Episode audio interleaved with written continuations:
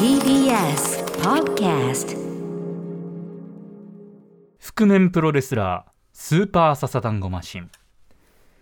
1977年創業70年の金型屋に生まれ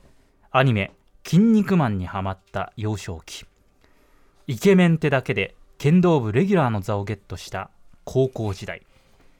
コピーボーイなるアルバイトを通してメディアと出会った大学時代を経て運命の1999年1月新日本プロレス東京ドーム大会大仁田敦と佐々木健介の試合に衝撃を受けプロレスとの出会いを果たす。その後アニマル浜口ジムに入会プロレスラーを目指すが1年ちょっとでフェードアウト。並行して映像編集の仕事を行っていたことから新興団体 DDT プロレスリングの映像スタッフとして働くことになる。その中でどんなに面白い企画を考えてもレスラーはその通りにやってくれない。レスラーはレスラーの言うことしか聞かないということに気づく。ならば自らがレスラーになれば思ったことができる。そのためならみんなが嫌がることも進んでやる。そう決意するのだった。こうしてスーパーササダンゴマシンの戦いが始まり数年後自身が作演出を務める興行が誕生する。その名はマッスル。これはスーパーササダンゴマシンが目指したものは何だったのか。マッスルに託したものとは何だったのか。その戦いの記録である。スーパーササダンゴマシン入門完結編。マッスルが目指したものとは何だったのか特集。なんだこれは、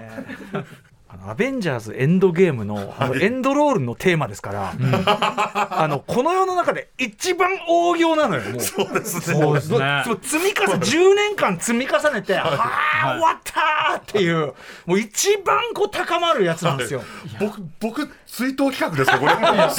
なんか感じちょっとねトニー・スターク的なね、感じすら漂ってますけどね。はい、えー改めまして10月17日月曜日時刻は総括しすぎ、えー午後8時を過ぎました、TBS ラジオキーステーションにお送りしているアフターシックスジャンクション略してアトロクパーソナリティの私ライムスター歌丸です。そして月曜パートナー TBS アナウンサー熊崎和人です。ここからは聞けば世界の見え方がちょっと変わるといいなの特集コーナービヨンドザカルチャー改めまして今夜のメインゲストをご紹介しましょう。月1レギュラー覆面プロレスラーのスーパーササダンゴマシン選手です。よろしくお願いします。なんか本人をまとめてやる企画の始まり方じゃなかったですよねやっぱね。うんまあもうもうなもうもうなきというかね。そうですね。もう終わった後よね、終わったエンドロールなのよ。エンドロール企そうでしたね。そうなんですね。いやいやまだかはい。まだ始まっちゃいねえぜということですからね。はい、はい。お送りします。ということで。はい。スーパーササダンゴマシン選手は DDT プロレスリングに所属する覆面プロレスラーでありながら家業であります。堺世紀株式会社の代表取締役社長です。そして自腹で放送枠を購入した BSN 新潟放送のラジオ番組スーパーササダンゴマシンのチェ・ジバラのメインパーソナリティも務めています。はい。前回はそのチェ・ジバラの悩み相談ということで自腹でどんなことに挑戦したらいいのかいろいろ我々がね適当なアイデアを出したらね、全部やるとか言ってちょっとえそそんなつもりで言ったんじゃないですみたいなね。着実にやってますよ。着々と。本当ですか？着々とやっております。ちょっとはい。タトゥーとかいろんなこと言っちゃいました けど、えータトゥーはともかくね、はい。えーどれがどのように採用されているのかといったあたりは今,、えー今後のチェ・ジバラ特集を、まあ、聞いてください、はいということになっております。さあということで今夜はですね4月にこのねアトロク入門企画。だからアトロクのその初めて聞くリスナーに向けて、はい。分かりやすく説明しようじゃないかと。そもそもそうだったんですよ。もう年終わりますからねこれね。えーアトロク入門企画に合わせてスタートしたスーパーササダンゴマシン入門の拡大完結編です、えー何かと説明が必要なスーパーササダンゴマシン選手とは一体どんな男なのか。それを生い立ちから自らの手でプレゼンしていくこの企画、えーこれまで第1章青春編第2章状況編第3章プロレスとの出会い編ときましたが今夜いよいよ完結編エンドゲームでございますスーパーササダンゴマシン選手が作演出を務めてきた DDT プロレスリングの興行シリーズマッスルが9月に行われたひらがなマッスル7甲州街道はまだ夏なのさでファイナルを迎えその歴史に一区切りがついた。このタイミング、えースーパーサダンゴマシン選手がマッスルで目指したものとは何なのかご自身の言葉で振り返っていただきます。ひいてはそれがスーパーサダンゴマシン選手ねこの、えー、サダンゴマシンという男の一番的確な説明にもなりひいては何ならププロレスとは何かという本質の話にもなっていて、うん。はいえーそういう目論見でございまして最初からこの話をすれば最短ですればよかったです。よ 今まではこれまで何だった？なんだコピーボール、ね、でもいやいやでもやっぱりねそれは勉強になるま、あのエンドエンドゲームは一日にしてならずです。やっぱ、と途中にやっぱりマイティー・ソーダークワールドとかそういうの必要なんですね。イケメン高校時代剣道部も必要なエピソードだったってことですね。さあということで改めまして、マッスル、はい。えー概要というかね歴史。はい簡単に説明していきます。マッスルはカタカナ時代とひらがな時代。まずこの2つの時代に分かれています、はい。カタカナ時代はスーパーササダンゴマシン選手とほぼ同一人物のマッスル酒井選手が2004年に立ち上げた DDT プロレスリングの興行シリーズです2010年までシリーズが続きましてその後何度かのえ一夜限りの復活興行を経ましてちなみに2019年歌丸さんが開会宣言を行った両国大会でマッスル1度目のファイナルを迎えました。あの時がカタカナマッスルの一つのそういうことですね。そうですね。はい。はい。ですねはいそしてその後ひらがな時代です。2020年にひらがなマッスルとして復活。DJ アーティストのラムライダーさんを音楽監督として迎えたりですとかあとはこの番組で生まれたスタイルリモートプロレスの概念を取り入れるなどより挑戦的な企画を数多く発表してまいりました、でそんなひらがなマッスルもずっとプロデューサーを務めてこられました鶴見亞門こと今林久也さんの DDT 退社に伴いまして9月に開催されましたひらがなマッスル7甲州街道はまだ夏なのさ。これで2度目のファイナルを迎えました。ということでまあ約18年間まあひらがなカタカナ合わせてマッスルの歴史。はいまたここでドンと一区切りついたわけで、そうなんですね、うん。まずは本当にお疲れ様でございました。ありがとうございました。はい、まあちょっとね、あのーはい。終わってちょっとしばらく経ってるんで気持ちの整理ついてきたところで、ええ。ちょっと改めて総括しようかはいということになっております。えーということで最後のマッスル仕事としてお知らせの後、えースーパーサザンゴマシン選手自らマッスルシリーズについて熱く語っていただきます。そして豪華ゲストのね皆さんもね。ごいんですよメンバーが。あんなこんな立場的に偉い人が。はい。こんな立場的に来てくれるんだ。ね職職種的にね、はい。もう忙しいわけですから、えーっと事業創造センター番組等コンテンツ編成プロデューサー統括新規事業創造プロデューサー。こんな人が来てくれる。何のこっちゃわからない。なんだこの方お知らせのえ.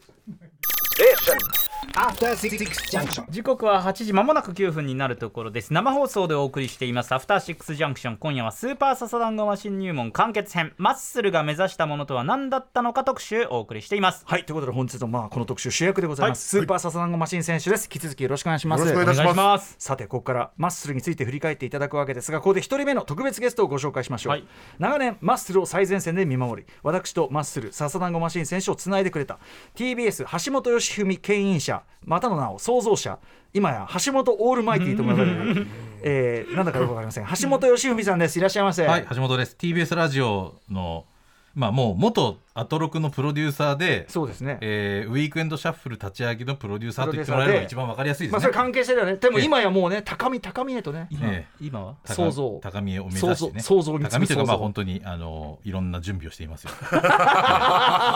いろんな準いろんな準備準備、仕事の大半は準備でしょ、歌丸さん。まあまあまあ本番と準備の時間で言ったら準備量長いでしょ。まあそうです今日だって準備なことをおっしゃってますけど。でも着々と準備を、ね、みんな準備、仕事の大半は準備。準備にお忙しい中、本当にね皆さんお越しいただいてありがとうございますはい。そんなね、えー橋本さんを交えながら、マッスルを振り返っていきたいと思います。あ、ちなみに、はし、あの、橋 P ですね、橋系、まあいいや、えっ、と、橋 A、あの、はい橋本さんでいいですよ。まあ、さん付けちょっと、さん付け教室のも変だな。まあいいよ、まあうるさい。まあの、マッスル終了のお知らせを聞いていかがでしたか、率直に。えっと、いや、一つの時代が終わりましたねとか言いたいですけど、うん。まあ僕はこの先のやっぱり、あの、スーパーササダンゴマシンさん、まあ、つまりマッスル酒井さんの活動により期待をするというか、はい。うん。うん。まあ、次は何を仕掛けてくれるのかなっていうふうに思ってるっていう、うんそのマッスルっていう名前は分かりませんけど、うん。はい。はい、というふうに思ってますね。まだ新たな始まりでもあるということですもんね。はい、ということで、スーパーサザンゴマシン入門完結編、まずは第4章、カタカナマッスル第4章、だから今までの続きなんでね。あそういうことですね。フェーズ4ですよ。ははい。い。えー第4章カタカナマッスル編から開幕。もうここ台本真っ白なんですよ。あすいませんじゃあよろしくお願いします。とはい。じゃあもうちょっといろいろお話ししていきますけども、まあ、とにかくまあマッスルの誕生というのは僕の本当プロレスラーとしてのキャリアのスタートともう一緒でして、はい。もう本当にプロレス団体の DDT に潜り込んだのがもう2000年。2000年。えー22歳の時で。で本当にそのぐらいの時はそのレスラーはレスラーの言うことしか聞いてくれないと、もう入って早々にそのいわゆるそのプロレスの DDT という団体の、ままあ、そうシナリオ会議というか、まあ、シナリオという、まあ、ストーリー会議、まあ、シナリオというものはその当時やっぱちゃんとなかったんですけれども、はい。それは構成会議みたいなものに参加するんだけど、やっぱレスラーはレスラーの言うことしか聞いてくれないと、なのでもうプロレスラーになっちゃえつって、その DDT の合同練習に僕も参加するようになるんですよ、そのスタッフをやりながら。でやっぱりそのいろいろやりながらなんで結構時間かかって、で2年後の2002年結構もう24歳ぐらいの時に、練習生の酒井義弘君としてそういうキャラクターでリングデビューを果たすんですね。でことごとくその正式デビューのあのチャンスが流れたりしながらその練習生としてずるずると2年間の間でもう200試合以上ああでもはい。結構場数は、そうやっていくんですよ。でまあ2年経ってもう2004年で26歳になったぐらいの時にもういい加減もう正式デビューした方がいいんじゃないかということになって、ん。そのマッスル堺っていうそこで初めてプロレスラーっぽい、うん。あえてそのプロレスラーっぽいリングネームを、はい。えーつけて一応ここで再デビューという形になるんですね。でもその22歳2000年の時点からもうすでに、えー、と4年経っててそうそうなんですそのビジョンを具現化するために信用を得るために、はい。自ら体あるプロレスラーとなったっていう、なかなかなこう道のりその言っちゃえば遠回りにも見えるような、そうそうですよね。うん。今もでももう愚直でしたよ。なんか愚直。うん。無駄に愚直だったというか、うんうん。はい。で、もうその時でもう大学六大学をもう6年で中退してたりとか、そのだから要は映像班の映像スタッフとしても、もうその時も僕もメインのディレクターにああ。同時になっちゃってそれも並行してやってるから。てはい、でもう DDT の中継番組とか、そういう DVD も全部自分で編集してあー発売もしたりとかして、ええそういうのリングに上がりながらですよね。やってたんですよね。はいでその時2004年の8月ですかねそのマッスル堺として再デビューした直後ぐらいにの当時の DDT のまだ社長じゃなかったんですよ。一応総監督的な立場だった高木三四郎さんに、そのもうお前も興行丸々やっていいぞということでその興行の全てを丸投げされたんですよ。それがそのハッスルがちょうどその時流行ってたんで、タイトルもマッスル堺だしマッスルってタイトルでいいんじゃないみたいな感じで結構カジュアルにうんうん。スタートするんですよ。でそれがもう2004年10月ですか、その東京北沢タウンホールという会場でそのマッスル1という大会を開催するんですけども、その時は今みたいなこうもう本当台本ゴリゴリの演劇みたいなプロレス興行じゃなくて当時は本当フリーのレスラーとか、学生プロレスラーとかその地方のプロレスラーなんかをこうフックアップするための、そのオーディションという形でそこで集めてやる興行だったんですね、本当にその最初の頃は。だけどその3ヶ月に1回ぐらいのペースでやってたんですけどもうその次の大会ではもうその武蔵野美術大学っていうええ。ところの学園祭でん。試合をしていたアントニオ本田選手、はい、うんそれをもう一目惚れして、ん。もうぜひプロレス一緒にやりましょう。でも、なんか結構やっぱアーティストアーティスト気質の人だったんで、いきなりそうやっぱ DDT とかそういうプロレス団体の方にこう入れると多分ちょっとやっぱアレルギーがあったりそうなんかやっぱの伸び伸びとやっぱやってほしかったことでやっぱマッスルっていうところがあるから、マッスルで一緒にやりませんかっつって、まあ、同い年でもう27歳で、その学生プロレスやってる時点でやっぱちょっと変人なんで。あ確かにね。そうなんですよ。27で学生プロレス。確かに確かに。だから中央大学出てなんかあれですよそうなんだ。ねもう一回？むさびとか言ってるんですよね。はいそうなの入り直してみたいなでで小劇場で俳優とかやりながら,、うんうん。ちょうどハシピーとかと同じね。あのまさに僕は一橋大学世界プロレスリング同盟という、まあ、はい。サークルというか、まあ、団体だったんですけど、はい。まあ、インカレサークルだったんで、うん。インカレサークルとして武蔵野美術大学、まあ、MWF 武蔵野美術大学プロレスリング夢ファクトリーという、まあ、団体なんですけど、そこで僕の同期として、うん。あの活躍してたのがアントニオ・本田選手で、なんですけどなんですけど、まあ、ちょっと年上なんですよね僕からするとね。でも本当に僕はそのアントニオ・本田選手とあの本当にタイトルマッチをこうお互いにうん。こうずっと熾烈な争いを繰り広げていたうん。相手なので、はい。どういうレスラーかも十分知っていました。そうそうそう。だからあの彼が本当にプロレスラーを目指すみたいな話をした時に、うんうん。どこまでこの要はなんていうんですかね、うんあのいわゆるスポーツライクなプロレスじゃなくて、ちょっとコンセプチュアルな。まあそうコンセプチュアル。ちょっとコミックマッチといえば一番簡単ですけど、まあそのキャラクターの強いプロレスラーだったんで、うんどこまで通用するのかなと思ってたんですよ。で最初うん。ででマッスルの動きはしてたんですか？マッスルの動きはだからこの始まった時に、あのーいわゆるインディーのプロレスの中ですごく演出の強いものが始まって、うん。でいわゆるその演出家がいるとか、うんあの台本があるということを公言する、まあ、試合が始まったみたいな話を聞いてて、であのでさらにそのアントニオ本田選手がこのここに合流するみたいな話を聞いた時に、え学生プロレスを本気でプロがうんうん。やろうとしてる人たちって初めてだったんです。要はいわゆる学生プロ出身のプロレスラーっていたんですけど、うんうん。プロプロになると、ん。あんまりその、うん。学生プロレス出身ですっていうキャラクターは打ち出さないんですけど隠しますよね。隠すんですけど、マッスルにおいては学生プロレスのまんまキャラクターが出てくるんで、うんうん。例えば男色 D の選手とかはもともと大学その学生プロレスラーとして有名だったんですけど、うんうん。そのままのキャラクターで今もずっとやってるぐらい、そうそうそうあのそう。そこを全くかなんていうか隠さないし、うん。なんならそのキャラクターも込みでうん。世界を作っていくっていうのが僕ら学生プロレスラーからするともう憧れのせ世界世界というか舞台ができてるみたいな感じですごい嬉しかった。ちょうどプロとアマチュアとか学生とかの境界をちょっと一回なくして、とにかとにかくやってみようみたいなうん。ところで始めてだから結構僕らもその小劇場の当時その時、まあ、早稲田出身の総数姉妹という演劇研究会出身の劇団があってそこの俳優でめちゃめちゃプロレスが好きな、その今林久也さんという人がいてその人に今度ちょっと出てみませんかっていうふうにこのアントニオ本田君の次にはオファーしてそしたらい今まではなんかもうセリフなんて書いても誰も覚えられなかったんですけど小劇場のやっぱ俳優ですから頭いいからその何ページ分の台本書いても全部覚えてくれるんですよ。まああの慣れてますからね、はい。セリフそうそうそう、だからもう当時はねやっぱリング上でレスラーとかが長いセリフを言うだけでおーって拍手が、でちゃんとスラスラと挑戦表明をできただけで、おーってなるぐらいの時代だったのに、そこでもう本当に何十ページもの台本を覚えてくれる人が来たってなったらもう情報量一気にもう詰め込めるんです本当になんかそのパソコンとかの IT におけるイノベーションが起こったみたいな感じで今まではこう3ヶ月とか4ヶ月かけてこう積み上げてきたストーリーが、本当1回の興行でその密度のあものができる。当然それを一気にやるから、いろんなこう破天荒なはちゃめちゃな展開ができたりとかして、すごくこうもう最初から編集されたみたいな濃密な興行ができるようになったんですよ。でこうだからもう無茶も言い放題無茶なことも言い放題本当に僕が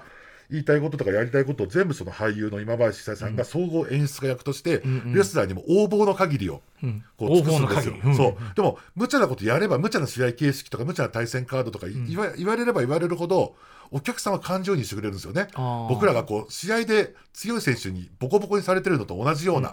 感覚を得てくれるんでそのそれを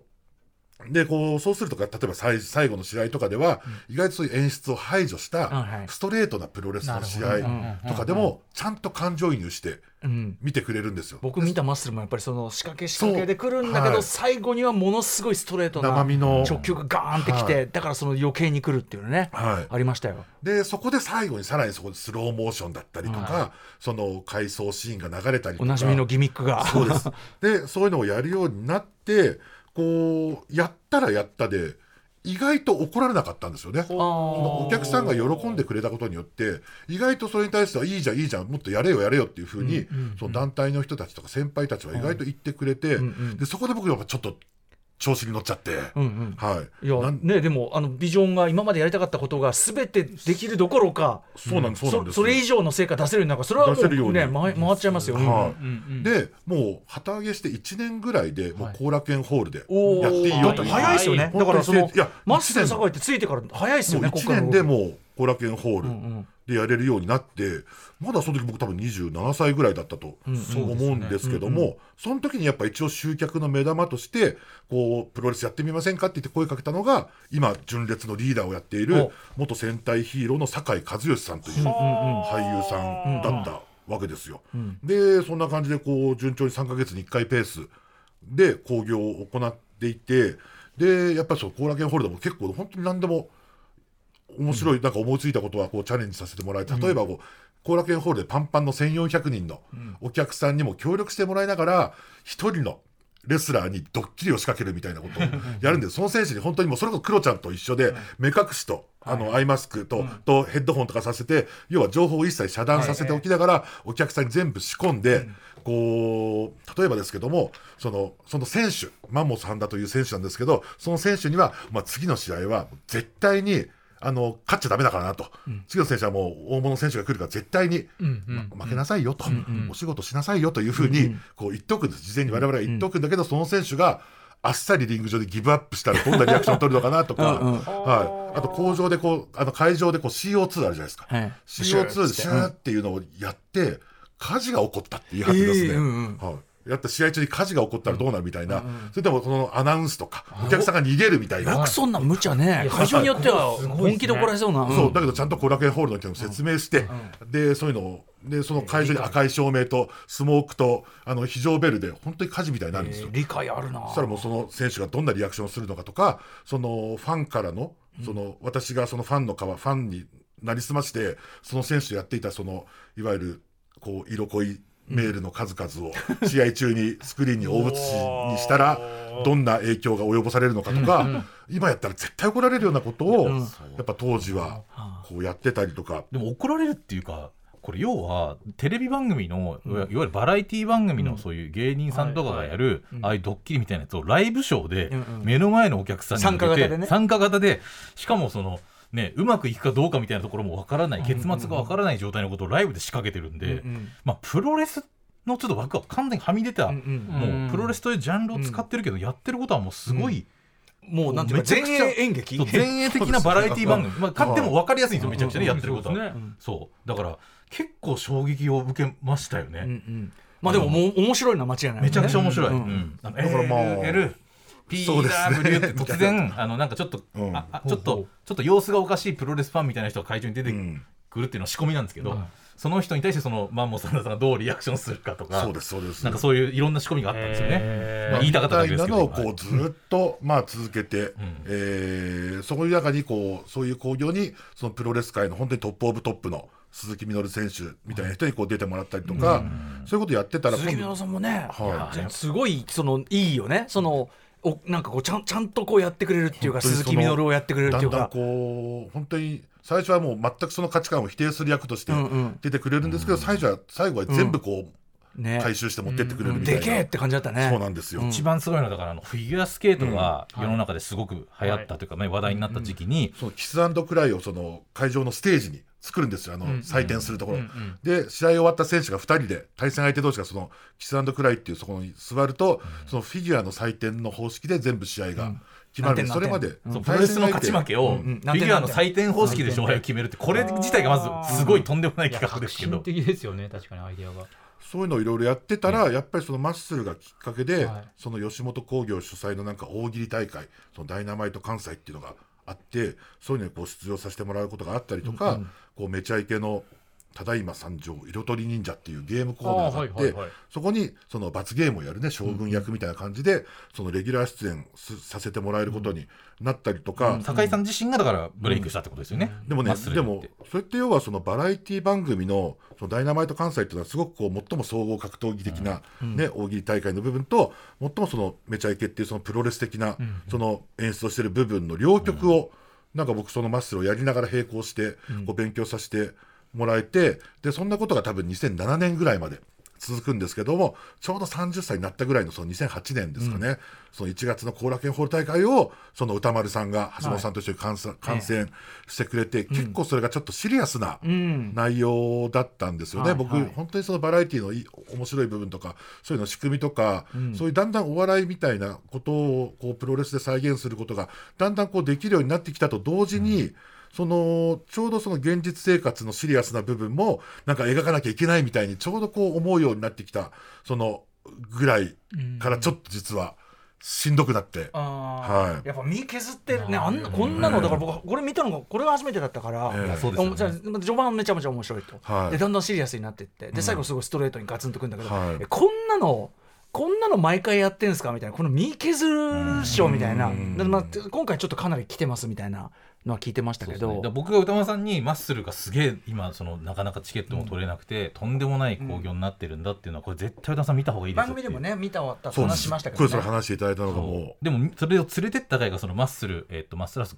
5ですかファイねうそうですね、うん。うん。いわゆるその夏るさんっていうそのちょっとギャルギャル男みたいなキャラクターのチチャラい感じのキャラクターの選手が、まあ、主役になる、はいまあ、回と言ってもいいうんそうでしたところでしたけどね、うん。うんで行ったら歌間さんがびっくりしたのは、ま、リングが2つあって、うん。あったで2つのリングで同時に試合をやるんだけど、その悪役側の人が本当の嫌がらせは無視することっつってあの本体の方のリングの試合を全く無視して別のリングで試合をし続ける。これが本当の悪役だからみたいなものすごいなんていうか批評的なかつすごく頭のいいそのでもそのためにリング2つ作ってんだみたいなすごいシーンから歌丸さん入ってるんですよ。でそれですごい企画がすごいね、このプロレスっつってたら、そのいわいわゆるそのナツル選手選手のシリアスなその本当の私生活の話っていうのが本当のそのその興行のストーリーと言っていいんですかね。に組み込まれていく、でほどこまでが本当か僕らも見ててわからないし、歌間さんも多分一番戸惑ったんだろうと思ったんですよね、その時、でも最後にこうなんていうかものすごいこう本本気っていうかあらゆる意味で本気の何かをそうですね。直球でぶつけられるみたいな、だからすごいこうちゃんと構成としてもすごくこうガツンとくるようにできてるし、はい、それがプロレスそのものだと言ってもいいんですよね。だから僕もその、虚実の皮膜って歌さんその時言ってましたけどね。そういうふうになんかこう興行毎回毎回乗り越えていくたびに、そのやっぱりこう興行バーって終わるとそれなりやっぱねテンションがちょっと上がりすぎちゃうんですよ、自分も。なのでこう仕事でこう上がりきったテンションをなんかこううまくクールダウンできない時期ができちゃって、それがね結構僕そこからちょっとメンタルがこう不調にやっぱその時期やっぱなっちゃって、で要は大会をうまくハッピーエンドでうまく終わらせすぎちゃうと、こう逆にこう日常生活に戻れなくなるみたいな時期が一応そのプロレスのリングのストーリーと自分の日常生活と区別が曖昧になっちゃう。多分プロレスはこういう人結構いると思うんですけど、そう。そういう風なのがあってで逆にちょっとバッドエンドに、そのその夏の時とはまたちょっと違うんですけど、そうじゃなくそれはまあそれでとしてなんですけど本当にねバッドエンドにしたぐらいの方がちょっと地に足がついてで怒られてるぐらいがなんかちょうどいいみたいになってる時期があって今思うとすごい結構その時が。やばくて、一応やることはやってたんですよ DDT の両国進出とか、その「筋肉マン」の興行「筋肉マニア2009」とか、実際その本家のハッスルに参戦するとか多分いろいろあったんですけど多分結構その時で僕やっぱりよくよくない状態。でちょうどそのタイミングで2010年にその新潟の父親が病気で心筋梗塞で倒れちゃうんですよ。でそこで僕はそのまあいろいろあって新潟にそう一応帰る決意をして、その2010年10月32歳の時に一回引退して、新潟に帰って堺世紀を継ぐっていうふうにこう決めたところで一回マッスルははい終わるんですよね。はい、はいあのああのタマフル出てもらったちょうどちょうど出てもらったのはそそのぐらいですものんね。その直後ぐらいです。はい。2010年の9月18にうん出てもらってますからね。うんあ、そうそう、マッスル直前だよ。最初最後の興行の。あ、そうそうですよ。うん、でまああのその後さらにっていうとそうころで。だからまあその後まあいろいろと新潟に帰るんですけど、まあ、帰ったら帰ったでその無事私が帰ってきたことで父親の状態が普通に良くなってしまって、ええよかった。うん。あれ？と思って、そのいいこと。そうなんですよね。で僕その後まあ普通に新潟でその金属加工の金型工場で基礎を学んだり、ちょっと大学院行って経営の勉強したりとかしながらそう2012年に DDT が日本武道館やるっていうタイミングでこう1日限定復帰したら、思いのほかまあ精神状態が良かったために、新潟でこっそりスーパーササダンゴマシンとして活動を再スタートあしたりとかあその順番なんだ。そうなんそうなんですよ。ね。そうなん意外と良かったなっていうふうにその新潟でこう生活と地続きでこうプロレスを再開できたことで、こうなんかううまいことまたできるようになってでその後まあその煽りパワーポとかなんかいろいろやるようになった後こう単発でこうマッスルの興行みたいなのがこう続いた後にその2019年ですか。そのマッスルマニア in 両国俺たちのセカンドキャリアというタイトルでお。その開会宣言をライブした歌丸さんが やってくれまして。記憶に新しいですが。はい。はい、すごかった。そこまでは結構でもそこまでは結構もう割と最近の話というか、ねそうですね、うん。結構、うん。その休んでる時期は結構僕の中ではこう長かったというか意外と。その笹団子さんになってまた笹団子さん自身もまたキャラねあのブレイクっていうかさしたりしてるから、はい。あのなんていうかなある意味こう計算づくなというか、うん感じなのかと思ってたんだけどなんか意外とこうなんていうか。そう結構綱渡りというか、うんうんうん。意外とタイトロープなんですよね、はい、僕自身は。危なっかしかったというか、はい、でもまあ、まあ、ある意味こう無事無事帰ってきましたとか。そしてまあ両輪というのかな。両輪で両立しながらこうわ並行しながら二足のわらじをまさに、できるようになったんですけどやっぱりななんというかこう自分がこう構成演出する興行に自分自らメインイベンターとして、こうで出るとかまあその出ない方が意外とこう長く続けるコツなのかなみたいなことも多分身をもってその経験したのもその時期ですしなんとなくその辺でこうまあそこでその両国大会をちゃんと無事に成功させられたことが、なんとなくその後のまた活動につながるとか、まあ、ここまでが一応カタカナマッスルとしては、うん。はい、カタカナマッスルじゃあ一区切りしてもいいやと思えたのは？もうその両国大会で、ん。なんかある程度自分のやりたいことがまたそこでもう出し切れたうんうん。ことですかね、多分ね。これひらがなになってじゃあどうなっていくかまたちょっと次のパートということそうですね、はい。はじぴなんかあの補足することあればそうです、ぜひお願いします。補足ですか？いやでもやっぱりマッスルマニアは本当この歌丸さんが、まあ、開会宣言やってくれたっていうのはもちろんねあの、まあ、感慨深かったんですけど。直前までブーブーブーブーなんででもなんで俺がこんなことやるのそれはいやこれはねだから歌丸さんじゃないと意味がないんですよっていうのをいや見た人は分かると思うんですよ、歌丸さんに言ってほしかったって言って、歌丸さんが本当にあのロッキーなぞらえロッキーの小木正弘先生の解説になぞらえた、まあ、レッレックにもねもちろん追うとこ大ですけどもそれは、うんでもそのあの海外宣言をしてくれたことでレスラーたちが一気にこれ奮起してたっていう、ね、そうなんですよ。あバチンとスイッチが入って、うん。みんなが一つになったんですよ。そこから山里亮太さんの肛門爆破肛門爆破マッチね。つながったりとかね。大訪問爆破マッチって何やのそうです訪問爆破してないでよ。肛門爆破するかしないかで訪も問は爆破しましたね。訪問はダメよ。大事だよ。いやだから感慨深かったですけどね、でもその僕からするとやっぱりそのあの立ち上げからその本当になんていうかこうそのまああの両国とかやるその2008年ぐらいまでですかね、本当にここの辺りのなんか密度みたいなものがやっぱすごく勢いが僕すごくか、あ感じたんですけど。だって年数とかさ回数からってもうあなんていうの？すごい密度でやってすごい密でしかも毎回企画が違うんですよ、あれさしかもアイデアの量とかもすごいからすごいと思う。摩耗するわよそれは、でうん。しかもそれをその都度その都度の社会の批評みたいな形で時事ネタを入れていくから、えその世の中とプロレスしろとかスキャンダルを経営に生かそうとかそれこそその猪木猪木さんが言ってきたことを字でやってるのこの人しかいないんじゃないかって僕横で見てて思ったんですよ。プロレスの本当に魂みたいなものというか新日本プロレス魂みたいなものをなんか具現化してるのこの人なんじゃないかっていう横ですげえって思ってました、けど削れるのも削れるだろうなと思って見てたんで、今お話聞いてそうだろう。やっぱそうだったんだって感じですね。でもそういう意味ではこうマスクマンとしてのねもう一個こうペルソナっつうかさこうそうですなんか。オルターエゴがあるのってちょっと、ちょっと楽になりません？だいぶ楽になりましたよ。本当に楽になった感じがしますね。そうからのひらがなマッスルという、そういう、はいなるほどね、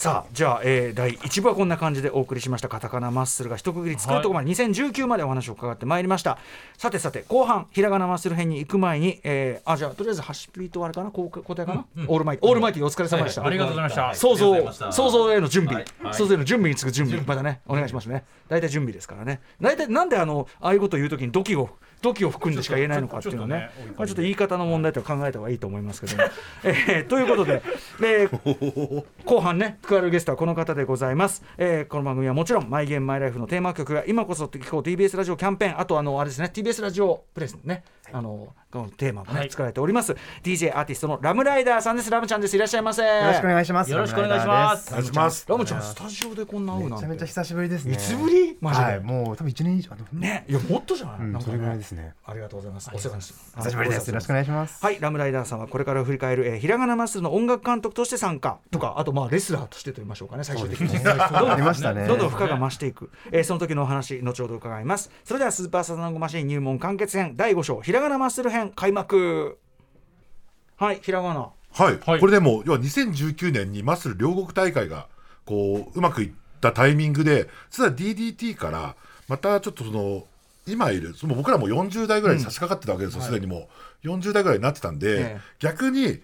DDT からこう若い選手たちが、そうもうちょっと一皮剥けるためにもものすごくいいものを持ってるとみんな、だけどなんかこうプロとしてもう一個こうブレイクするための何かが something が欲しいというふうに、こう高木さんたちからこう相談を受けていて、で僕は多分それ聞いた時に普段は多分まあ DDT のそのメインのストーリーの部分とかにこう手こ入れする形で裏方としてもう一回ちょっと入ってくれないかっていう相談だったんですけども、でもそれは多分僕今新潟での生活とかいろんな生活しながら全工業を見るのは多分難しいって正直思って、でだったら DDT の若手選手たちを起用した新メンバーでマッスルをやったらどうかっていうふうに逆に DDT に提案して、で普段の興行のストーリーから離れて純粋にこうマッスルを通してこうプロレスみたいなものをこう別の角度から楽しんでもらってこうあれってこうプロレス結構個人商売なん。ですけど、はい個人の意外と商売なん。だけどあれは結構みん。なグループでみん。な一個の作品を作ることなので、こうそうやってうまくいった時の成功体験をこう共有するプロセスみたいなものをちょっと後輩たちにも経験してほしいなと思って、で2020年1月ぐらいからちょうどこうパイロット版的な形でそのひらがなマッスルという名前を変えてスタートしたん。ですよ。で実は最初からねちょっと2.9次元ミュージカル要は2.5次元ミュージカルのプロレス版みたいなことをやりたいっていう構想があったんだけれども、こう1回目はちょっととりあえずそれをスッとこうやってで2回目ぐらいからその本格的に、えそのやっぱ音楽が必要なんで、それをラムライダーさんにお願いしたかったねそうだね。んですよ。うんはい。こっからだからもう本当ラムさんもうひらがな町でも結構ラムさんのうん。作品ですから、あれは。それははいですけどもともとその、うん。えっと、パイロット版でオープニングそのオープニングテーマみたいのがあってもいいんじゃないかみたいな話で、えっと、カバー曲を中心に毎回僕が歌う歌が最初に流れるんですね、あー。そこでその大会のコンセプトだったりとか、うんうんうん。まあ、クレジットが出てくるっていうのがちょっとプロレスでは今まであんまり見たことがないような構成になっていうん。うんうんうてで最初はそのその1曲ちょっとカバーでいいから歌ってほしいっていうことでうん。それ僕も見に行ったんですねその最初の回を。うん。でそれがパイロット版だってことはまあ後に分かるんですけれども、2回目から、まあ、この間言ったみたいな、えっと、さっき言ったみたいなその2.9次元ミュージカル的なことをやりたいということで始まったのが、まあ、フィニッシュ、えっと、フィニッシュ男子と、えーパイプ椅子、えー男子の戦いというのが。そう。要はもう完全架空のキャラクターをレスラーたちに演じてもらって、うん本当2.5次元ミュージカル的な世界をやるっていう、うん。要は演劇みたいにこうちょっとプロレスをちゃんと見てもらうっていうのと、ちょっと実はもうその時代ってもうコロナがスタートしたこのうん。3年間、タイミングだったんでお客さんも声出せない。でソーシャルディスタンスでやるって本当プロレス本来の見方がもうできない中で、で逆に選手も試合がぐっとなくなったんですよ、うんうん。だからもう逆に2週間とか1週間とかしっかり稽古してあー1個の作品を作ってなおかつ2回3回再現性があるみたいなものをやりたかったんで実は本当にそのコロナあってのそのひらがなマッスルだったんですよね。うん。コロナとともにあったマッスルでしたね本当ね。ひらがなマッスルは、ね。最初から。でもある意味そのミュージカルにさいろんな楽曲書き下ろすみたいなことですもんね。そうですね。だから大変だったでしょ。本当にその もうなんか途中から飽き僕も言うの飽きちゃってネタにするのももう嫌だったんですけど、本当に脚本がギリギリまで上がってこないあので、ーね。うん。その歌詞が考えられないんですよ、うん。でそれは最初は大変だったんですけど、まあ、だんだんなんかこのなんかこのプロジェクト自体が、はい。なんかもうみんなのそれぞれの普段の経験を集めた瞬発力勝負の場だなって思えてきてってことは普段の仕事頑張っていろんなインプットしてた時に、もうその笹団子さんと残り1週間ぐらいになったら僕のスタジオに詰めてうん。23日で全部作るみたいな流れがだんだんできてきて、うん。で終盤は割とスケジュールはタイトだったんですけど、うんもうなんかあまだあなんかかけてないまだ台本来てないから余裕あるなって他の仕事しながら待ってて 直前になると2人でもう寝ないで一気にお話もなんかアドバイスしながら、じゃあ曲こうやるからみたいのをやりながら作そってたのなんかこう一気に仕上げるドライブ感っていうのをプラスに考えて。そうですね。やっぱりなんか時事ネタじゃないですけどそのその直前にこう世の中で起きたことをどんどんその、うん。サタ団子さんが入れていくので脚本に。ってことはあんまり早く仕上げすぎても面白くないんですよ。ねだからこの人がそういう中でこっそりなんかなんか誰にも言えない中でこっそりなんかこうパラリンピックの閉会式の 曲とかを作りながらやってるっていうのが同じタイミングでほぼ同じファイルでお音楽を作ってるのとねかあの時は今ね思えば何だったこの人はって思いながら。いや誰にも言えないまま。そうですね。でその時に本当にそのその微妙なラインのパロディを僕にやらせようとしてくるから。でもその言う断るの言えないから、う。ん。理由も言えないからそれそんな面白くないんじゃないかなって言いながら避けてたんですけど。ああ少しずつ。そういうことも。うわー。代案を出しながら。これはラムちゃんにしか味わってない孤独ねもうね。そうです多いなねありましたね。孤独を味わいながら。思い出してきました、うんなんかだんだん。このそのひらがなマッスルのうん。こう曲とかをやるにあたって今までやってないまあもちろんそのだからその演劇的なというのかな、はい。そういうのもそうだろうし。そうですね。だその歌詞が思ったより僕にが書きやすいんだなってことに気づいてそれがすごいなんかやっぱ漫画的なものとか、まあ、要はこれ2.9次元ミュージカルって言ってる以上無理やり最初に原作ありきっていうところからスタートしてるんでその最初ももう本当にその日その場で発表になったんですけど原作漫画を今から会場で売りますと。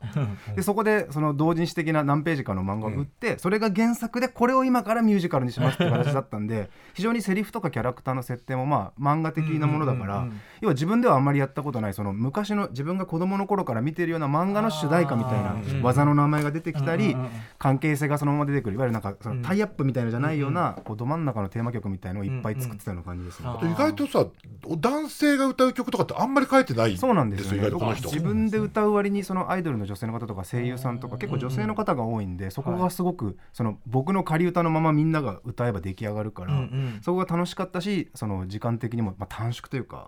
どんどんどんどんこう量産できたきっかけだから理由だったのかなっていう。なるほどねだからある意味その,、まあ、その男性僕は挑戦の面白みもあればそのジャンル的な枠組みというかそうですね。あの与えられたストーリーとジャンル的枠組みっていうなんかある程度こう要するにれ連日方程式ちょっとは埋まってるっていうかそんな感じですね、はい。そういう状態だからあとはそのちょっとやっぱ男性と男性のこう戦いの中での友情とかって絶対普段の僕の歌の中には出てこないので、うんうん確かに。そういうものを歌で描けるっていうのがすごい新鮮だった、うんうんうんうん。だだともうそう出てる選手たちがもうどんどんその芝居とか歌とか踊りとかがどんどん上手くなっていくんですよ。でそのなんか成長のスピードとかが僕らがやってた時の5億倍ぐらい速くて。えーやっぱ若いし。はい、でで結果的にもうみんなもうチャンこの3年間の間にチャンピオンになったりあこう海外に行ったりとか。あちゃんと成長したんだ。成長したところかもう追い越されてるって人生追い越されてる追い越されてる。えでもいいね。あのちゃんと踏み台にしてもらったんだなそのもうね俺だってもう作たんですもんね。だからもう15個ぐらい下のやつにこの間もうおごってもらいましたからねついに 支払いが終わってましたから本当に。うんいやそれはいやいいこといいことよ。笹団子さんが作ったラムさんと。感謝されてると思うそれはね。だからもう逆にもう DDT がもう簡単にもうマッスルのためのスケジュールをもう出してくれないです。選手たちが、それぐらいみんなまあちゃんとこう忙しくなってきた。そしてプロレス界もまた通常営業に戻ってきたっていうのがやっぱ一番いいというか、ああ。結局マッスルってかかつてのカタカナマッスルの時代の、ええ。まあ、2004年から2010年とか新日本プロレスとかがを代表に一番暗黒期だったんですよ、暗黒期。でこの3年間は3年間でコロナという意味でプロレス界はもう大大大大もう暗黒期。だそういう時にこう時代のあだ花的にこうやってるのがマッスル。でだから多分その歴史に繰り返すのであればこれからやっぱりそう2022年後半から2023年やっぱりやっぱ猪木さんの今回のこういうこともあったりとかうん新日本プロレスも50周年だったりとかでこれからまたプロレス業界っていうのがまたある意味こう盛り返していくきっかけになってるような気もだし節目として確かにすごいね、はい。猪木さん亡くなられて、うん。まあ、コロナ出口もあってみはいたい。な、確かに。でも同時になんか今さっきお話伺ってたら新人育成うん。なんていうの？プロジェクト。プロジェクトというメソッドというのかな、はみたいなとこを実績残したわけだから。なんか一個できた気がするね。はい。なんかまたうん。またっていうかこの調子で人頼むよってならなりそうな感じじゃない？本当にねあのーあの滝沢秀明さんとかからそういう逆にそういう依頼がああはマジか。い。うちの子たちで、うきから。うん。ちのジュニアたちを使ってできませんかみたいな。うわすごい。あってもおかしくないと思ってますよね、ラムさんね。あなそうですね。あったのかとあったんですってあっことじゃないですね。たのかと思っあって。てもおかしくないですよ、ラムさん。あってもおかしくないあるといいですね。でも実際もう睨んでます、私も。ドラマに出演する選手が出てきたりとかね。そう、実際2.5次元の、に、そのひらがなマッスルに出てた選手がもう出るんですよ、これから。コロナといろんなことが。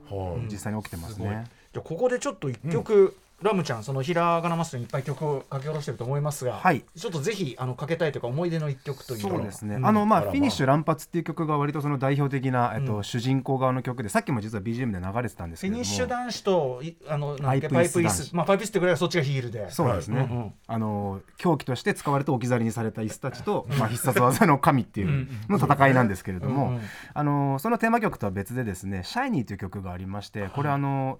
えっと、一回ですねその笹団子物語的なことをやった回があって第3回そうそう、俺の家の話がちょうど準備されてる噂を聞きつけて、先にやってやろうって先に笹田小松物語をやろうって。あのまさに、えっと、マッスル酒井が引退して新潟に戻って笹団子マシンとして戻ってくるまでのお話をやる回があったんですよ。それを若手の選手を笹団子さんにしてうん。やった回があってその時に作った曲で、まあ、まさにその新潟戻って帰ってきてみたいな話なんですけど、うんうんこれ僕は本当にあのライムスターディワンサゲン的なお。曲になったと自分で思ってて、歌詞も割と一行一字一句あのなん何の無駄もなく書けたっていうその、うんうん。あのまあ、友人の笹団子さんについて書いた曲なのでちょっと聞いてもらおうかなと思って持ってきました。じゃあ歌詞にもちょっと注目しつつというかはい、ねはい。えーひらがなマッスルフィニッシュ男子シャイニー聞いてください。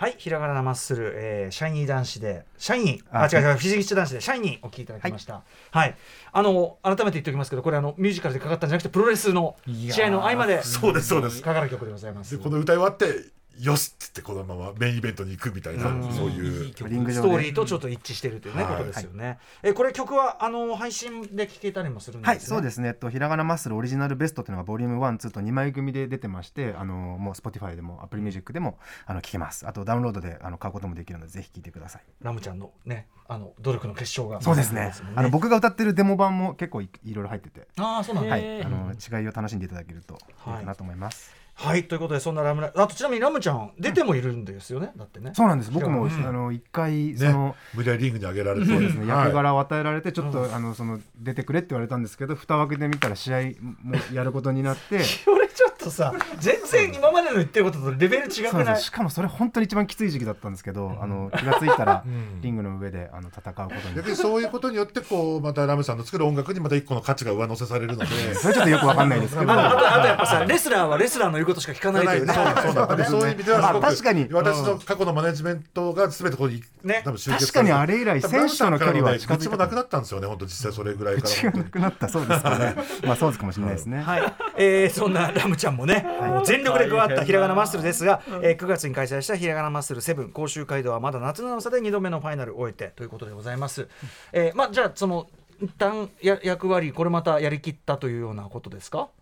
ひらがなマッスルがそう。はいもうあのー本当にこれはこれで一個まあ一つの形として十分なんか描きたいものは全部描き切って、レス選手たちもこういうふうに成長してくれたらいいなって思う方向にみんなうん。なってくれたんで、僕はもう一貫一区切りということで、ん。またまたまた次やりたいことをまたこれからうん。探すというだけですね。橋はい。系橋系がねここから先は楽しみだっていうふうに言ってましたけど、はい。じゃあまた全然違うことやるというか。全然違うことというかまたそろそろまたそのなんでしょうね。この僕個人のことがはい。結構やっぱおざなりにうんうん。なっていて、ずっとだってもうこの歌丸っていうかまあアトロクでずっと言ってきたそのプラモデル作りみたいなそんなもう4年前からええ。言ってたやつがそうついにですねあプラモちょちょっとだけこう最初の形になりまして今やば。片手落ちちゃいましたけども今、んうん。片腕が。今。あついにあああちょっと待って。え 結構これえっと笹田マシン選手のいやすごい。プラモデル組んだ状態ですけど、はい、仮組みというかまだここから調整していくんですけど、えまあ結構可動域あるやつじゃない？また本人よりギリギリありますね。うーん。本人より可動域ある。本人より可動域あります。はい。えー、え背全然。中のフォルムがねもう本人そのちょっとねものちゃんとちゃんと今あちゃんと立ちますプロポーションやばい、はい自立もするはい自立します自立し肩。周りの感じがはい。本人そっくり、それああそう今まだちょっとねその股関節の部分の看護調整がまだうまくいってないんですけど、はい。もうちょっとやればね多分ね、はいちゃんと立ちます立ちます。へえ俺思ってたより造形結構きっちりあ本当ですか？本格的え嬉しい。すごいえこれあのしかもあれですかね成形色ついてる成形ですか？はめればそうです。あのーそうです。一応多すぐみで今後まで。はい。うん。やっております。はえこれっていつ目ど目星としては？一応です。今調整してて、でうわ体型す12ごっ。月ぐらいからあのーインディペンデント販売していこうかと。えこれ結構コレクター思ったよりクオリティ高いですマジっすか？うん。いやそうです。あーすごいへえちょっと足のあのなんかこうジョイントの感じがすなかなかなかなか。えありがとうございます、はい。こういうちょっとこういうやっぱ金型メーカーとして、んうんちょっとこういろいろと本当にそれを生かした、うん。なんかこうこれから見せ方みたいなのとか活動していけたらいいなというふうに。僕はあの先前回のさ提案で、あのねプロモデラーとしてこれをそのままだ実は新潟のコンテストに出そうとええしたら、いやあのーそれは自分で金型から作ったら それはもうあの、いわゆるプロというか、メーカーなので、ええ。あのそっちの部門に出してくださいって言ってるあメーカー参加部門ね。メーカーとかプロのモデラーとか原型師部門に確かに。出してくださいというスクラッチビルビルドとかと同じことだもんね。はうん。いやこれでもちゃんと塗装までいったらほんとマジやばいかも。いえ。えいや相当いやプロポーションやばいし動なかなかありがとうございお素晴らしいです。これをねこの隣にいるラムライダーさんにこう実際塗装してもらったりとか、はい。いい。今度塗装プラモプラモさすがやるなんかいろいろやらなんで世界に入社してもらおうかなと思ってるぐらい本当にはい。という、えー、お別れの前まずじゃあラムちゃんお知らせごとお願いします、ああの今金曜日の、えっと、夕方5時50分からアトロクの前の番組ですね、うなぎさんがね TBS ラジオプレス。のテーマ曲と、まあ、番組のタイトルコールとかもやらせていただきます、あとえっとですね、えー、曽我部圭一さんの、うん。えっと、新しい曲のプロデュース僕がやりましてあそうなの？はい、今それもすごい。配信中になっておりますので。あそそれ聞いてなかったはいじゃあします、えーそれぜひ聴いてください、あとですね、まあ、ちょっと今自分の曲作ってましてリリースに向けてもう何曲かできてるんですが、ちょっとなんかいろいろ出していきたいなと思って、まあライブもうマッスルもうん。一段落したので、ようやく僕も自分のことを ちゃんとやろうかなっていうことで ね。ラムライダーとしての作品をリリースするために今準備しております。はい、あのライブライブコーナー、ライブダイレクトも楽しみにしております。ぜひぜひよろしくお願いします。特集もまたね、ラムちゃん特集もやりましょう、またね。そうだあとあの先ほど多分発表になってますけど吉田剛さんの、ええ。あの配信番組ショータイム。えーあれショールームショールームに明日出演するということでちょっとどんなお話するかちょっとわかんないんですが、あのこれから準備したいと思います、はい、ぜひお願いします。ハシピーがずっとあの28スタジオにいてちょっとねかわいそうです。ハシピーはいいですか？想像のお知らせは。いやだってあのあ聞こえてます？はい聞こえてますよ。あの OK です。マスひらかひらがなマッスルの最後の試合の一番のテーマがハイアンドローのパロディっていう。もうこれですよ田村さん。これこれ。わかりますか？その要は世の中のいろんないろんなものとプロレスっていうのをはいはい。こう企画に混ぜていくっていうこの酒井さんのこの発想がうん。もう一番極まった最後の回がハイアンドロハイアンドローのパロディ。でプロレスとハイアンドロー相性いー。い。確かに確かに。めちゃめちゃ良かったです最後に証明した。ありがとうございましたということで紅白さんじゃなかったえっとスーパーサナゴマ先生 ありがとうございました。最高の間違い After Six Junction.